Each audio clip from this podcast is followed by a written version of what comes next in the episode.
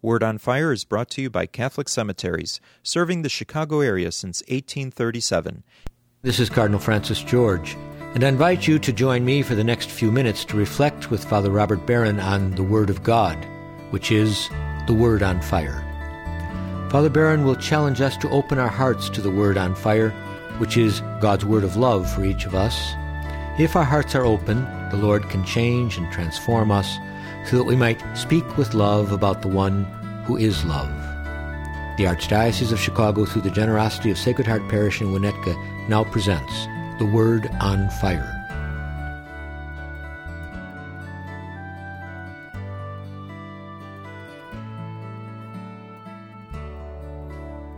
Peace be with you. Friends, we're entering now into this wonderful Easter season, and the readings are just particularly rich and powerful. When it comes to the resurrection appearances, we almost always find these two things in tandem the wounds and the peace.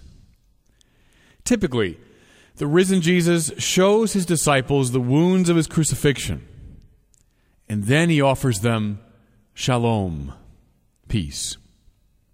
In our gospel for today, drawn from John's account, we find this familiar combination. Listen. Peace be with you, he said. And when he had said this, he showed them his hands and his side. The wounds of Jesus are shown for a very simple but very important reason. He wants his disciples and us to know what sin has done. Jesus went to the cross because the world resisted him. It's very important to see. Jesus didn't just die, he was put to death. And practically everybody around him resisted him, contributed to his death. But who was he? But the Son of God. God's own self in human form, a portrait of Yahweh sprung to life, as N.T. Wright has put it. Therefore, the resistance to Him is the surest sign of our sin, the surest indication of our spiritual dysfunction. Nobody after the cross can possibly say, I'm okay and you're okay. We know from the very wounds of Jesus that we are off kilter. They mirror back to us, as it were, our need for grace. But then comes that word, that haunting word, spoken by the lips of Jesus, which is tantamount to saying, spoken by the lips of God Himself. Shalom. Peace, our English translation, barely catches the range of its meaning. Shalom in Hebrew intends something like complete flourishing life, goodness, joy, fulfillment. Shalom represents, listen, everything that Yahweh wanted for his people from the beginning. It's what the entire biblical revelation is meant to convey. What the prophets wanted the people to experience, what the patriarchs wanted the people to experience, what the Ten Commandments were all about, what all the covenants were about was shalom. So, what's the Easter message? Even though we are sinners and the wounds of Christ prove it, even though we are hopeless in our hatred and our stupidity and the wounds of Christ prove it, even though we had gone and would still go today to the limits of killing God's own Son, God still loves us. God still forgives us. And that's why we know that nothing can possibly separate us from the love of God. Because we hear in the shalom of the risen Jesus that every and any sin can be forgiven. Friends, what's the sin against the Holy Spirit? The sin that can't be forgiven? It's simply a refusal to accept this forgiveness. It's that completely stubborn refusal to accept this infinitely gracious forgiveness of God. It's the juxtaposition of the wounds and the shalom that carries this spiritual power. The wounds of Jesus alone, without the shalom, would have convinced us of our sin, yes, but they would not have shown us the way out. They would have simply convicted us in our sense of, of hopelessness and guilt. The shalom without the wounds would have been a kind of cheap grace, to use the language of Dietrich Bonhoeffer, a too easy way out. But the two together give us the resurrection faith, the Easter faith. Now, this is precisely why, immediately after uttering that word and showing those wounds, Jesus sends his disciples on a mission of forgiveness. You see what he's saying? What you've received as a gift, now you give as a gift. What you've experienced in my shalom, you now announce to the world. Listen now as John recounts this. Then he breathed on them and said, Receive the Holy Spirit. If you forgive men's sins, they are forgiven them. If you hold them bound, they are held bound. We're at a very important moment now in the history of salvation. The church is receiving from the Lord here its essential mission. The essential mission of the church. Listen, there's all kinds of missions that we're engaged in, all kinds of works the church does. They're all good. But the essential mission is to be the bearer of the divine forgiveness.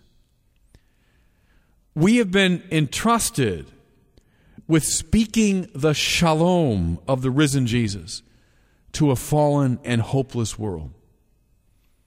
As I say, we do lots of things in the church. We preach a, a, a, variegated message. We do lots of different things, but this is the essential business.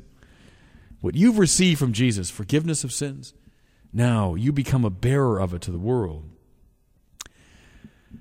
It's not cheap grace that we trade in. Therefore, we participate in Jesus' mission of showing his wounds as well. This is hard business now, Christians, but listen. The church also speaks the deepest truth about sin. Jesus showed them their own sin in his wounds, and so the church, even today, must show the world its dysfunction. The church refuses to explain sin away, to make excuses for it, to call it by some other name. One reason, by the way, for the church's unpopularity down the ages. Now, what does this mission look like in fact? What does it look like very concretely? Do you remember that terrible story from a couple of summers ago about a madman who made his way into an Amish schoolhouse. And there he killed several innocent little children and then himself. It'd be hard to imagine a more heinous crime. Yet, in the immediate wake of that terrible event, the families of the slain children went to visit the family of the man who had killed their little girls, and they pronounced their forgiveness of him. Their wounds, psychological and emotional, must have been as evident as the physical wounds on their kids. And yet, they pronounced shalom Mind you, it was not so much their own peace that they were offering, it was Christ's peace. The Amish are a deeply Christian people. Christianity is the warp and woof of their lives. It's everything. It, it, animates whatever they are, whatever they do. What they were pronouncing to the family of that killer was the peace beyond all understanding. The peace that comes from the far side of the cross, the shalom uttered by Jesus even after the crucifixion. These Amish people became in their shalom the vehicles through which the shalom of Jesus rushed into a painful and fallen situation. So, can I suggest to you a reading of Christ's words that might be just a tad different? If you forgive men's sins, they are forgiven them. If you hold them bound, they are held bound. Now, that does indeed, I'm speaking very much out of the Catholic tradition here, that does indeed have a strong juridical sense. He's giving to his disciples, the first priests and bishops, the leaders of the church, he's giving them this juridical authority to forgive sins. That's true. But I might suggest a broader sense as well. A sense in which these words apply to all Christians, to priests and laity alike.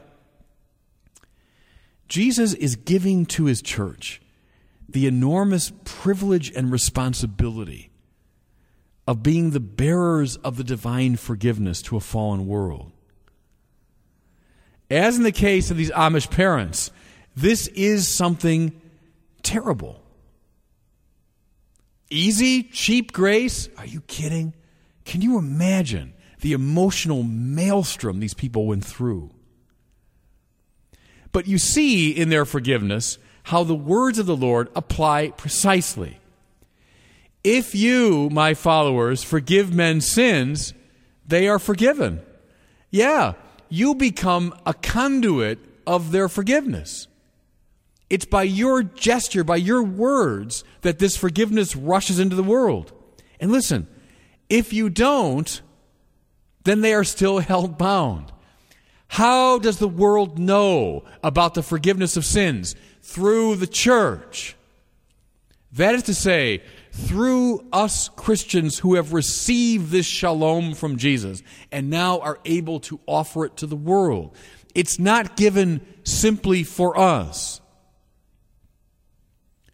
It's given to us that it might flow through us to an often hopeless and pained world.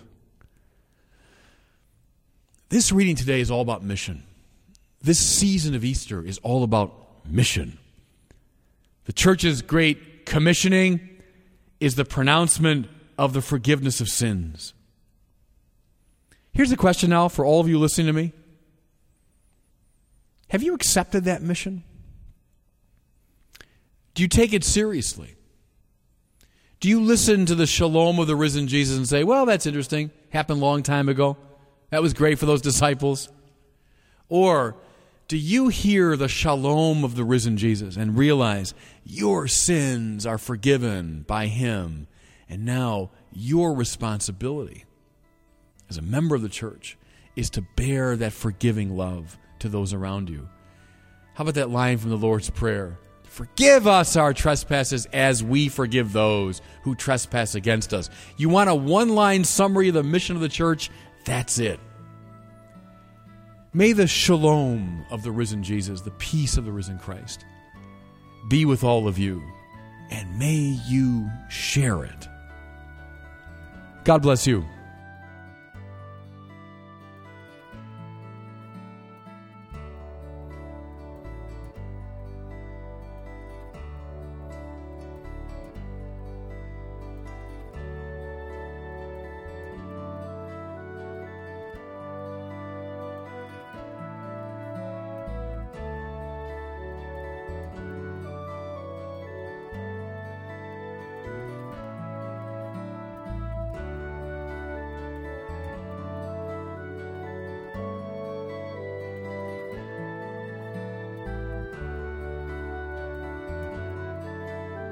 I hope that you were moved today by the Word on Fire.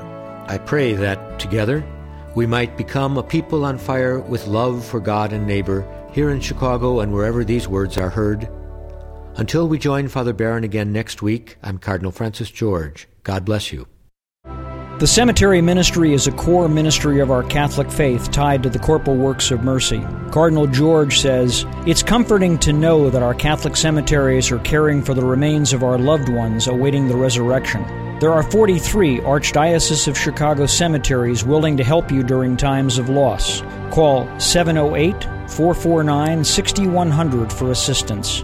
Catholic Cemeteries, serving the Catholic community since 1837.